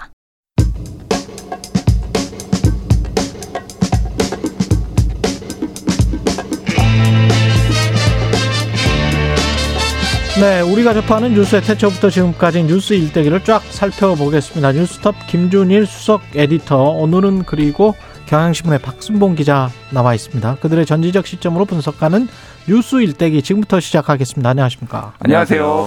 예, 뉴스 일대기, 뉴스 일순봉, 뭐, 이렇게 할까요? 이름이. 뉴스 일순봉. 안 붙네요. 네. 죄송합니다. 박순봉, 김준일에서 뉴스 일순봉. 두 분은 사실은 같이 근무도 하시지 않았어요? 경희신문에서? 아니요. 사실은 엇갈렸나? 제가 들어가기도 전에 나갔나? 제가 2011년까지 회사를 다니고 2012년에 미국으로 갔는데 예. 그때 아마 제가 정확하게 2012년에 들어갔습니다. 그래요? 한참 예. 선배구나. 네. 예. 봐주지 말고 하십시오. 봐주십시오. 예. 일단은 이재명 민주당 대표 체포동의안 결과 오늘 주제가 뭡니까? 오늘 주제가 배신입니까? 그러니까 개파와 이변. 개파와 이변. 예, 예, 예. 그러니까 개파와 이변의 정치학이군요. 예, 그렇죠. 예. 예. 개파와 이변의 정치학. 이재명 민주당 대표 체포동의안은 이변이었습니까? 이변이었죠. 그러니까 박봉기 의원도 깜짝 놀랐다 그러던데. 그러니까 사실 네. 이제 뭐 박순봉 기자도 취재를 하고 열심히 네. 하고 저도 느슨하게 취재를 해요. 네. 그래서 소위 말해서 비명계 민주당 의원들한테 물어봤어요. 네. 어떻게 할 거냐 이거 한 몇 명한테. 네. 당론인데 따라야 되지 않겠냐. 뭐 이런 얘기들을 다 하시더라고요. 그러니까 기자나 정치인의 말은 믿으면 안 돼요. 그런데 네. 이 혼내라고 일본말로 하는 그 속마음과 그렇죠. 이게 이제 다 달랐던 거죠. 네. 그래서 깜짝 놀랐습니다. 그래서 지금 뭐 다 아시겠지만 설명을 드리면은 찬성 139, 반대 138, 그리고 기권 9, 무효 11. 그래서 찬성이 더 많이 나왔습니다. 어쨌든. 네. 박수봉 기자도 맞아요. 놀랐어요? 굉장히 놀랬고 사실은 네. 이게 양쪽을 취재하잖아요. 친명계 그다음에 비명계. 그런데 그렇죠. 양쪽 모두 부결을 확신하니까 이거는 문제가 없겠거니 생각을 했는데 역시 무기명. 170개 정도 나올 줄 알았어요? 그렇죠. 아니 그냥 사실 의원들 말을 믿었죠. 왜냐면 특히 비명계 쪽에서 그렇게 얘기를 했기 때문에 네. 그걸 믿었고. 그러니까 항상 좀 잊어버리면 안 되는 게 이제 의원들 무기명 선거는 절대로 예측을 해서는 안 된다라는 그런 일종의 격언이 있잖아요. 근데 이번에도 좀 잠시 관가하고 믿어버렸던 게 좀 그렇고 무기명이니까. 그렇죠. 네. 이게 좀 민주당 지도부 입장에선 굉장히 좀 당황스러울 수밖에 없는 게요. 일종의 좀 기습처럼 느꼈을 수가 있어요. 이게 왜냐하면 지난주 상황을 한번 짚어보면은. 화요일에 의원총회를 했습니다. 그래가지고 그때 이제 비명계 뭐 대표격으로 30 의원이 이거 부결시켜야 된다 이렇게 얘기를 해줬죠. 그렇죠. 그 다음에 수요일에 최고위원회에 해가지고 이재명 대표가 이제 뭐 검찰이냐 뭐 대통령 놓고 이제 깡패냐 뭐 이런 발언들을 했었고 그 다음에 또 목요일날 기자회견 해가지고 뭐 1시간 넘게 얘기를 해가지고 또 비판을 하고 이런 얘기를 했었잖아요. 근데 이 과정에 대해서 얘기를 들어보면은 화요일에 의원총회를 해가지고 아 내부적으로 정리가 됐구나 이렇게 좀 안심을 했다라는 거예요. 네. 안심을 했으니까 그 다음 단계로 나가가지고 일종의 대국민 여론전을 했던 거죠. 수요일 목요일은. 그렇죠. 화요일은 내부 단속을 했고요. 네. 그랬는데 그렇게 믿었던 상황인데 실제 표결은 완전히 달랐던 거잖아요. 그러니까 이게 이제 배신 내지는 뭐 이게 권력 투쟁이 일어난 겁니까? 권력 투쟁이라고 정의해도 돼요? 뭐 권력 투쟁은 결과적으로는 맞죠. 결과적으로는 권력 투쟁이다. 네, 결과적으로는 맞는데 이거는 그러니까 민주당이라는 당을 바라보는 시각 차이 그리고 네. 특히 이제 현재 지지율 하락 그리고 총선 전략 이런 것들에 대해서 극명하게 좀 시각차를 드러냈다라고 볼 수 있고 그 물밑에는 이제 공천이 있고요. 당연히 그런 것 같아요. 그러니까 이제 민주당의 어떤 지지층과 이 의원들의 세계관이라는 게 어쨌든 1980년대의 연장선상이다라고 이제 봐야 되는 거예요. 그러니까 이재명 대표도 계속 얘기를 했던 게 그거잖아요. 지금 이거는 무리한 영장 청구고 이를테면 오랑캐가 자, 왔으니까 이제 문 걷어 잠그고 싸워야 된다라는 건데 이게 일종의 이제 반독재 투쟁의 연장선상인 거죠. 그러니까 윤석열 검찰 독재에 대해서 맞서려면은 내부 단속이 돼야 되는 것이고 단일 대우를 유지를 해야 되니까 이탈표가 있어서는 안 된다라는 게 지지자들과 많은 이제 친명계 의원 이제 대표를 중심으로 했는데 그거에 대해서 이제 이견. 민주주의 다양성 그리고 지금 사법 리스크가 이렇게 있는 것이 대표가 리스크지 그리고 그러니까 윤석열 정부의 지지율이 이렇게 안 나오고 그렇죠. 이렇게 난맥상이 있음에도 불구하고 민주당의 이렇게 지지율이 안 나온 것은 결국은 이재명 대표 때문이다라고 이제 보는 이런 극명한 시각차들이 있었던 것 같아요. 예. 그러네. 예. 공천 얘기를 이제 하셨으니까 예. 좀 어제 민주당 쪽 인사가 했던 얘기가 좀 생각이 나는 게. 예. 공천이 불안한 사람들이 움직였다라고 보는 건데 근데 그 강도가 다 다르다라는 거예요. 그러니까 예. 소위 친명계 쪽 인사들이 일부 이제 비명계 쪽 지역구에 움직이고 있는 사람들 있잖아요. 그런 사람들은 아예 찬성표를 던져버리는 거고 긴가민가한 사람들 있잖아요. 예. 올 수도 있다, 안 올 수도 있다 이렇게 좀 애매한 사람들은 기권이나 무효표를 던졌을 거라는 겁니다. 그러니까 이게 강도가 좀 다르다는 게 어쨌든 공천을 중심으로 보고 해석을 해야 되는데 서로 강도가 다른 게 이렇게 좀 드러난 거고 그러니까 이 시각으로 보자면은 이건 단일 행동은 아니었다라는 거예요. 만약에 일체로 한 번에 딱 지령이 내려가가지고 각자 이게 다 달랐구나. 그렇죠. 그렇게 예. 보고 있는 거고 결국 이제 이거를 또 뭐랑 연결할 수가 있냐면 비명계 내에서도 온도 차이가 있다. 이 부분을 또 볼 수가 있는 거예요. 비명계 내에서도 온도차가 그렇죠. 있다. 비명계에서 훨씬 더 공천이 불안한 사람들이 강경하게 대응을 하는 거고 즉각적으로 이재명 대표가 퇴진 내지는 물러나야 된다라고 생각을 하는 거고 비명계에서 조금 거래를 해볼 수 있는 여지가 있는 사람들도 있을 수 있잖아요. 그러니까 예를 들자면 아직 지역구에 오진 않았어요. 근데 이재명 대표에 대해서 비판적인 얘기를 해요. 근데 이 목소리가 이재명 대표가 실제로 물러나라 이런 취지라기보다는 나 여기 있습니다. 나 공천을 확보해 주세요. 아니면은 적어도 뭐 공정하게 경선이라도 하게 해주세요. 나 건드리면 가만두지 않을 거예요. 이런 정도의 목소리로도 같이 볼 수가 있다라는 거죠. 근데 친명계가 이재명 당대표가 사실은 경기도지사만 했고 국회가 처음이잖아요. 그래서 친명계라는 사람이 138명 이번에 부결한 사람이 다 친명계로 볼 수 있어요? 그러니까 그것도 좀 헷갈리는 거 아니에요? 이게 매번 정권이 그러니까 주류를 어디까지로 볼 것이냐 이제 뭐 이런 거예요. 예. 그러니까 뭐 지금 그러면 친윤계를 어디까지 볼 것이냐, 예전에 친박계는 어디까지 볼 것이냐. 그래서 막 용어들이 뭐 찐박이니 멀박이니 원박이니 진박이니 막 이런 용어들이 나왔던 것처럼 이게 친명으로 지금 다 볼 수가 있는 것이냐. 그거는 있는데 이거에 대해서 세계관에 동의한 사람. 세계관에 동의한 사람. 이런 지금 부당한 검찰의 독재 정권의 탄압이라는 세계관에 동의한 사람도 있고 공천을 본 사람도 있고 뭐 여러 가지가 있기 때문에. 그런데 어쨌든 그 이재명 대표의 영향력, 자장이 미치는 게 138표라는 거는 확인이 된 거예요. 그러니까 이게 근데 오히려? 예, 거기까지는 확인이 된 거죠. 그런데 이게 원심력과 구심력이 있잖아요. 정치는. 그렇죠. 지금은 원심력이 상당히 더 강해질 가능성이 있어서 더 이탈할 가능성을 배제를 할 수가 없고. 만약에 체포동의안이 또 나오면 어떻게 될지도 이게 재밌는 게 뭐냐면은 지금 이 이후에 색출 지금 논란이 있잖아요. 그런데 그렇죠. 이제 이거에 대해서 강력하게 성토를 하는, 소위 말해서 이제 반란표에 대해서 성토를 하는 분들이 대부분 비례 의원들이 많고요. 아, 그렇습니까? 예, 그리고 예를 들면 이런 거, 현근택 변호사가 윤영찬 의원한테 찬성 찍어서 반대 찍어서 했다가 페이스북에 올렸다가 삭제를 했어요. 아, 그 페이스북 봤어요. 아시다시피 그 윤영찬 지역구에 지금 도전을 던진 상태고, 나는 친명이야. 너 친명 아니잖아. 너의 정체성을 밝혀. 이렇게 하면서 그래서 콕 집어서 윤영찬이었구나. 콕 집어서 윤영찬이 된 거고, 예를 들면 그 양이원영 의원 같은 경우도 목소리 굉장히 높이거든요. 비례대표. 비례인데 이제 지역구로 가야 되니까 이거에서 나의 선명성을 보이고 나를 공천해 주시오. 예를 들면 민영배 의원 같은 경우도 목소리를 높였는데 민영배 의원은 복당해야 되잖아요. 그렇지. 그러니까 이런 이슈들이 가 있는 거예요. 그러니까 이게 지금도 목소리를 누가 높이느냐, 좀 침묵하느냐, 이런 것들이 좀 다 셈법이 각자 이익이 다 다른 거예요. 그런데 이렇게 됐을 때 이재명 대표 입장에서는 불안해질 수가 있죠. 왜냐하면은 노골적으로 이제 후보가 와서 뛰고 있다. 친명계 후보가 비명계 의원 지역구에 와서 뛰고 있다. 이러면은 결국에는 이제 비명계 의원으로서는 일종의 그 친명계 입장에서는 극단적인 선택을 할 수가 있는 거잖아요. 당연히 비토 세력이 될 수밖에 없는, 자연스럽게. 그렇죠. 그리고 일종의 거래가 될 수 있다라고 하는 선을 넘어서 가지고 그러니까 그 표가 이제 한 20표가 되는 건데 넘어서서 아예 찬성표를 던지는 사람을 이탈을 할 수가 있잖아요. 그러다 보니까 어제 민주당 지도부가 그런 입장을 내놓은 거예요. 그런데 그러니까 그거를 대표가 약속을 해주는 것도 상향식 공천이나 민주주의적인 공천이라는 의미에서 봤을 때는 그것도 말이 안 되는 거 아니에요?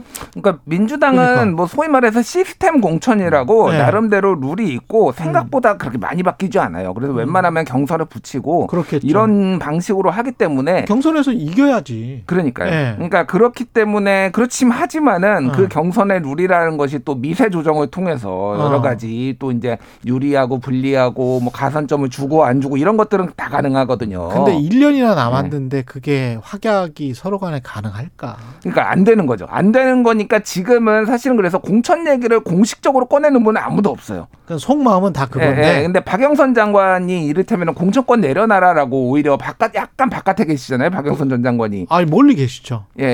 아니, 저는 이제 많이 끌려 들어왔다. 안쪽으로 많이 끌려 들어왔다고 보고 있는데. 점점 오시는 것 같은데. 아니, 저는 물리적인 거리를 이야기를 하고 있는 겁니다. 미국에서 미국에 멀리 계시다 그 말이에요. 그러니까 정치 현안에 대해서 점점 들어오고 계신데 어쨌든 공천권 얘기를 할 수 있는 것도 이제 뭐 그런 부분이에요. 그래서 중요한 거는 지금 아까도 말씀하셨듯이 다음번에 어떻게 될 거냐라는 거죠. 지금 체포동의야. 그래서 민주당에서 두 가지 얘기가 나오고 있어요.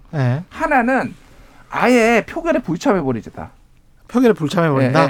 그거에 표결 불참을 당론으로 정해버리자라고 하면은 과반이 넘으니까 만약에 참석하러 가는 사람은 바로 이제 딱 보이는 거예요. 그러니까 누가 이제 배신자가 소위 말해서 보이는 건데 이건 리스크가 너무 큰 게, 그러면 국민의힘하고 비명계만 참석해가지고 가결시키면 어떻게 할 거라는 거예요. 그러니까 만에 하나. 그건 일종의 이제 쿠데타네. 쿠데타인데 이거를 지금 이 경쟁이 이게 격화되면은 그럴 가능성을 배제를 할 수가 없는데, 일각에서는 그러면 색출 이런 거 하지 말고 아예 다음부터는 당론으로 불참으로 해버리자. 불참으로 하자. 뭐 이런 얘기도 나오고 있고 지금 안민석 김민석 의원 같은 경우에는 아예 이거를 중앙위원회를 열어가지고 이걸 어떻게 할지 앞으로 당론으로 할지 말지 이거를 결정을 해서 거기서 따르자 뭐 이런 얘기들도 지금 주류 쪽에서 지금 나오고 있는. 본인들 공천이나 국회의원 선거만 생각한다면 뭐 이렇게 저렇게 수를 쓸 수가 있겠습니다만은 결국은 민심을 생각을 어떻게 비치느냐가 가장 중요한데. 그렇죠. 그게 네. 사실 이제 아까. 그 김준일 에디터가 얘기하셨던 세계관하고도 좀 연결이 되는데, 네. 그러니까 공천은 당연히 제일 요인이기도 하고요. 네. 그 다음 단계로 세계관이라는 게, 아 그러면 어떻게 하면은 민주당을 살릴 수 있을 거냐, 그러니까 그렇죠. 민주당이 어떻게 하면 총선에서 아니겠어요? 전체적으로 승리를 할 거냐, 요 문제인데. 네. 네. 그러니까 예를 들자면 아까 이제 비명계도 나눠진다라고 말씀드렸는데 강경파 같은 경우에는 이런 접근을 하는 거죠. 이재명 대표가 빨리 물러날수록 민주당이 살아날 가능성이 높다. 이재명 대표가 없어지면은 예를 들면 새로운 지도부가 새로운 좋은 사람이 나타나게 되면은 지금 국민의힘이나 뭐 대통령실이 썩 잘하고 있지 않은 것 같은데 민주당 시각에서요. 예. 잘하고 있지 않은 것 같은데 웬만큼만 잘해주면은 이 과반의 그러니까 50% 이상의 지지율을 받을 수가 있다. 이런 식의 얘기를 하는 사람들이 있고, 그렇죠. 근데 반면에 비명계 안에서도 상대적으로 온건파들은 이재명 대표가 당장 물러나게 되면은 이제 그를 지지했던 많은 당원들이 혼란에 빠질 거고 오히려 그 표가 이탈하게 된다 이렇게 생각할 수도 있겠네요. 그렇죠. 그렇죠. 예, 네. 그 표가 또 굉장히 큰데. 예. 그래서 이게 뭐 예측이 좀 어려워요. 지금 박순봉 기자가 얘기를 했지만은 이런 접근 방식에 대해서 각자 다 생각이 다르기 때문에 그래서 지난번에도 이제 예측이 많이 틀렸던 거고 앞으로도 이게 어떻게 될지. 그리고 또 하나는 이제 예를 들면은 영장이 어떤 게 구속영장이 어떤 걸 가지고 먼저 치느냐. 그렇겠죠. 이를테면은 백현동. 그리고 정자동 호텔 특혜 의혹, 그리고 대북송금, 쌍방울 대북송금, 거기에다가 대장동 사우술에 428억을 또 추가로 해서 뭐 할 가능성, 뭐 요 한 4가지 정도가 있어요. 그렇죠, 그렇죠. 근데 저는 무조건 1번 이상은 친다고 보고 있고, 많으면 한 3번 정도까지 친다고 봐요. 아이고야. 근데 이제 이거가 그러면 이제 케이스 바이 케이스예요. 예를 들면은 쌍방울 대북송금 특검 같은 경우에는 의원들 얘기를 들어보면은 가장 좀 위험해, 한마디로. 그러니까 안 좋아, 여론이. 왜냐하면은 그냥 쉽게 얘기하면 상식적으로 쌍방울이 어떻게 북한에 돈을 줬냐라는 거예요. 그거는 경기도가 다리를 놔준 거고 이화영 경제부지사가 이제 중간에 개입을 한 것까지는 맞는데 이재명이 정말 몰랐겠냐라는 거예요. 그러니까 이게 불법인 거는 다 확인이 된 거고. 그러니까 이런 부분에 있어서 이제 어디까지 검찰이 수사를 하는 거 이런 것들이 이제 변수가 너무 많고 이거에 대해서 그 의원들의 생각이 다 다른 거죠. 그러니까 지금.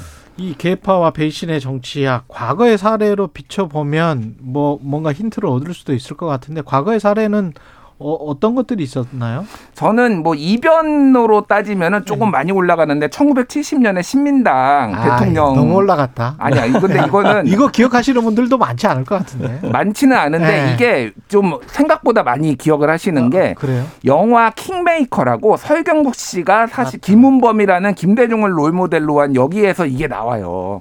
이게 김우열이랑 같이 나오지 않았었어요? 거기에서 설경구 김무열 안 나와. 그게 킹메이커가 아니었나? 아니 아니고 킹메이커는 김무열 나온 거 딴 거다. 다른 거예요. 예. 그래서 이선균 씨가 책사로 나오고 맞다. 이선균이다. 예, 이선균이 책사로 나왔고 여기 이제 설경구 씨가 김대중 후보로 나오는데 그러니까 여기서 쉽게 얘기를 하면은 그때 당시에 유진산 당대표가 굉장히 막강한 본인이 대선 후보로 출마를 하려고 했는데 비토가 많고 40대 기수론이 있으면서 김영삼, 김대중, 이철승이 출마를 하려고 했는데 사실상 유진산이 김영삼을 밀어줘요. 그중에서 본인은 출마를 사실상 접는 대신에 그런데 이게 전당대회가 열려가지고 했는데 1차 투표와 그러니까 과반을 못 넣어보면 2차 투표까지 하고 2차 투표에서 과반을 못 넣으면 3차 투표에서 최다 득표자로 하기로 했거든요. 근데 1차 투표에서 김영삼이 47.6%, 김대중이 43.2%를 얻었습니다. 그러니까 이거는 거의 김영삼이 되는 분위기다라는 건데 이철승 표를 여기에서 김대중이 1차와 2차 사이에서 다 가져왔구나. 사실상 매표를 했어요. 그러니까 내가 잘 챙겨줄게. 내가 대선 후보가 되면은 너희 다 중용해줄게. 그래가지고 2차 투표에서 김대중 51.8, 김영삼 46.4.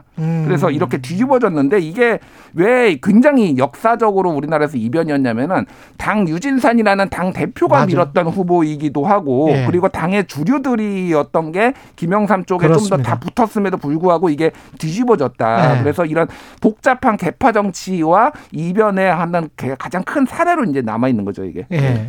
저는 좀 박근혜 정부 때가 비교적 좀 이해가 쉬울 것 같아요. 왜냐면은 지금 5월에 민주당이 원내대표 선거를 앞두고 있잖아요. 예. 그러니까 요 선거가 앞으로 어떻게 되느냐. 그러니까 예를 들면 비명계가 되느냐, 아니면 이제 뭐 범명계가 되느냐, 아니면 친명계가 되느냐 이런 게 이제 기점이 될 수가 있다라는 걸 볼 수가 있는 게 박근혜 정부 때 보면은 3연속으로 비박계들이 당내 경선을 다 이깁니다. 그러니까 처음에 정의화 국회의장이 이제 비박계였는데 예. 국회의장 경선에서 압도적으로 이기고요. 특히 황우여 대표를 이겨요. 친박계의 이제 이 대표격인 거죠. 그 사람을 이겼고 그 다음에 김무성 대표가 서청원 의원을 이기죠. 그때 당시에 또 친박계를 이깁니다. 예. 그리고 이제 결정타가 됐던 게 유승민 원내대표가 또 비박계였는데. 또 원내대표 선거에서 이겨요. 이게 3번 연속 이기고 그 다음에 이제 뭐 오늘의 주제랑 좀 연결이 될 수가 있는 박근혜 전 대통령이 배신의 정치라는 표현을 유승민 전 원내대표한테 쓰게 그렇죠. 되잖아요. 네. 이제 그게 이제 친박계가 조금씩 흔들린다라고 하는 그런 그림이 됐었던 거거든요. 그러니까 이번에 표가 한 38표 최대 이탈했다라고 했을 때 실제 이게 원내대표 경선에서 어떤 영향을 줄 거냐. 그 원내대표 경선에서 비명계들이 혹시 우리가 주도권을 잡을 수 있겠느냐. 이런 것들이 서게 되면은 더 상황이 급진전할 수가 있는 게 원내사령탑이 예를 들어 비명계가 서게 된다. 그러면 이제는 본격적으로 이재명 대표가 없어도 큰 혼란을 막고 비명계가 중심에 설 수 있다. 이런 판단을 할 수가 있잖아요. 근데 그때랑 비교를 해보면 한 몇 년이 걸렸던 거 아니에요? 근데 지금 같은 경우는 그렇게 시간이 오래 걸릴까요? 어떻게 봅니까? 그 뭐 이게 체제가 확정이 되는 게 이제 과거 사례를 네. 그대로 적용하기는 굉장히 힘든 그렇죠. 것 같아요. 네. 그래서 지금 같은 경우에는 이제 뭐 지금 굉장히 그 강력한 이제 어떤 권력의 지금 원심력이 그러니까 구심점이 있기 때문에 네. 그거를 좀 바로 적용하기는 저는 힘들어 보입니다. 그런데 네. 그랬다가 결국은 박근혜 전 대통령은 그런 과정을 거쳐서 탄핵 소추안이 가결된 거라고 볼 수도 있겠죠. 그렇죠. 그렇죠. 내부에 그런 내분이 이미 잠재돼 있었던 거잖아요. 여러 번 비박계들의 표가 확인이 됐고 예. 그러다 보니까 그거를 통한 이제 자신감도 생겼고 사실은 그리고 유승민 전 원내대표가 물러나는 그런 과정에서 이렇게 찬성을 했던 친박계라든가 이제 아니면 범친박계들도 있었잖아요. 그렇죠. 근데 그들도 좀 이거는 좀 과한 게 아닌가? 이런 불만들을 갖게 되기 시작한단 말이에요. 이게 균열이 시작이 되는 거죠. 예. 그러니까 그런 균열이 아마 시작점이 될 수 있을 것 같고 그리고 이제 당시에 보면 또 좀 인상적이었던 게 유승민 원내대표가 당선이 될 때 이 런닝메이트제가 그때 적용이 됐었는데 정책위 의장은 원유철 의원을 정책위 의장으로 해서 당선이 돼요. 예. 근데 유승민 원내대표가 물러나자마자 누가 다시 원내대표가 되냐면 그 원유철 정책위 의장이 됩니다. 이게 그야말로 또 이제 말씀하신 일종의 배신의 정치 같은 그런 상황이 되는 거고 예. 그러니까 사실은 그 이전 단계로 보자면 원유철 이 신임 원내대표는 비박계였던 거예요. 런닝메이트였으니까요. 그러네요. 근데 그 이후로 아예 이제 친박계로 지금은 다들 친박계로 기억을 하실 그렇죠. 거예요. 그러니까 친박계의 일종의 기수가 되면서 움직이는 그런 상황들도 좀 펼쳐집니다. 끊임없구나. 그리고 결국은 이런 흐름들이 쭉 가다가 어떤 저 역사적인 분기점이 딱 되니까 그냥 탄핵 소추안에 그쪽으로 막 200 그때 한 30표 정도 나왔었죠. 네, 네. 그때 당시의 상황을 좀 듣고 다시 한번 기억을 소추해 보면서 이야기를 이어가도록 하겠습니다. 투표 결과를 말씀드리겠습니다. 총 투표수 299표 중 가 234표, 부 56표, 기권 2표, 무효 7표로서 대통령 박근혜 탄핵 소추안은 가결되었음을 선포합니다. 와, 진짜 역사적인 순간입니다. 2016년 국회 본회의장에서 정세균 국회의장이 박근혜 탄핵소추안 가결을 지금 선포하는 그런 장면인데 그러면서 또 역사가 한 번 또 바뀌어요. 그러니까 이거를 네. 표계산을 한번 해보면은 네. 234명이 찬성을 했잖아요. 네. 그때 이제 범야권이라고 하는 게 민주당하고 국민의당 이쪽에서 172표가 있었고요. 여당 내에서 소위 말한 친이계 쪽 여기가 한 35표. 그리고 주류에서도 친박계에서도 한 27표 정도가 이탈을 한 것으로 보여요. 그러니까 이게 그러니까 아까 제가 얘기했듯이 어느 정도의 결속력이 있느냐에 따라서 사람들도 그렇지. 의원들도 다 다르다라는 거예요. 그런데 이때는 그때 뭐 탄핵에 대한 찬성 뭐 이런 게 막 90% 나오고 막 엄청나게 사람들 몰려 나오고 그러니까 민심도 굉장히 크게 작용을 한. 굉장히 작용. 그걸로 압박감을 어마어마하게 받았고 그때 그렇죠. 이제 우상호 의원이 나중에 이제 시사인하고 인터뷰한 거에서 비하인드 스토리를 얘기한 거에 보면은 굉장히 많이 이 개별 의원들을 찾아가가지고 살아남아야지 정치 계속 해야지 하면서 끊임없이 표계사 매일같이 표계사하고 설득하고 이런 이제 비하인드가 있었다라는 거예요. 정반대 지금 상황. 또 인서트가 하나 준비가 돼 있는데 이 배신의 정치가 전혀 안 통했던 상황이 또 있어요. 다 기억하실 겁니다. 가장 유명했던 상황입니다. 2001년 11월 노무현 정몽준 단일화 발표 이후에 단일화 철회 발표가 있었습니다. 2002년 대선 전날 김행 당시 국민통합대변인의 인서트 듣고 다시 이야기 나누겠습니다. 노무현 후보가 단일 후보로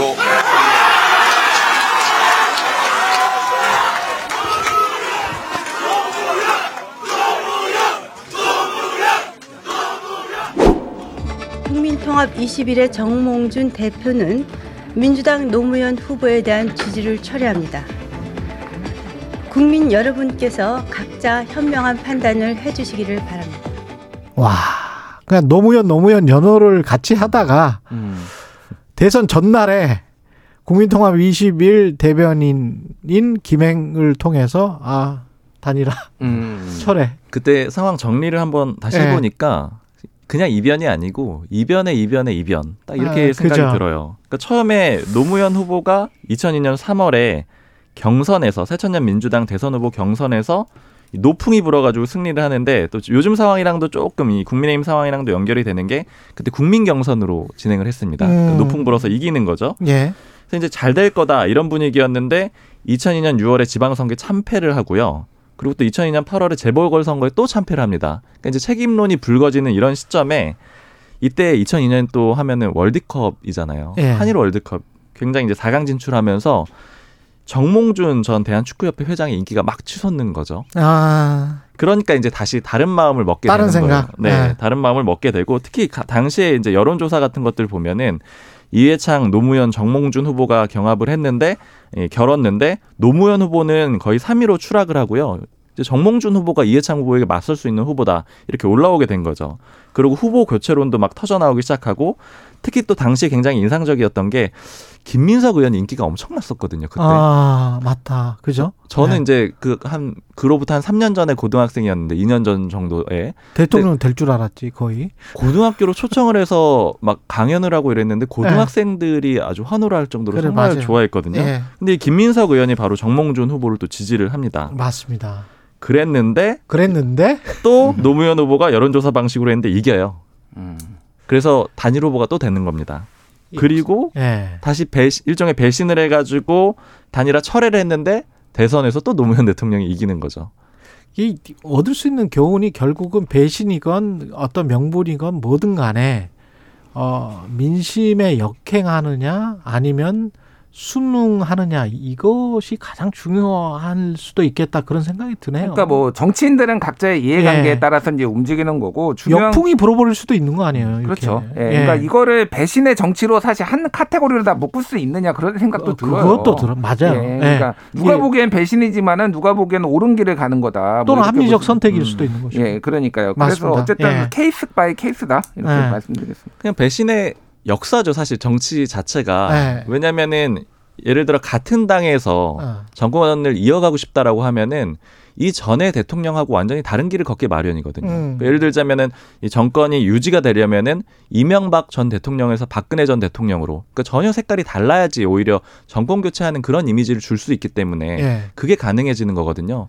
그러니까 예를 들어 지금 뭐 윤석열 대통령이 있는데 다음에 한동훈 장관이 후보로 대선 후보로 나오려면은 그 윤석열 대통령의 등에 칼을 꽂아야 된다 이런 표현들이 나온단 말이에요. 그러니까 왜냐하면 국민들이 똑같은 형태의 정권에 그대로 좀 인정을 해주는 경우가 없기 때문에 이런 과정은 뭐 그냥 정치의 본질하고도 좀 연결이 돼 있는 것 같아요. 우리가 다 기자지만 말을 좀 저도 좀 세게 하는 것 같아요. 갑자기 또 배신, 아까 김준일 대표가 그런 이야기 하니까 배신이 아니고 가지 않는 길, 뭐 TSL한테 뭐 이런 생각도 들고 그렇게 말을 순화했으면 좋았을 걸, 그런 생각이 드네요. 예, 오늘 말씀 감사드립니다. 뉴스톱 김준일 수석 에디터, 경향신문 박순봉 기자였습니다. 고맙습니다. 감사합니다. 3월 1일 3일절 수요일 KBS 1라디오 최경영의 최강시사였습니다. 고맙습니다.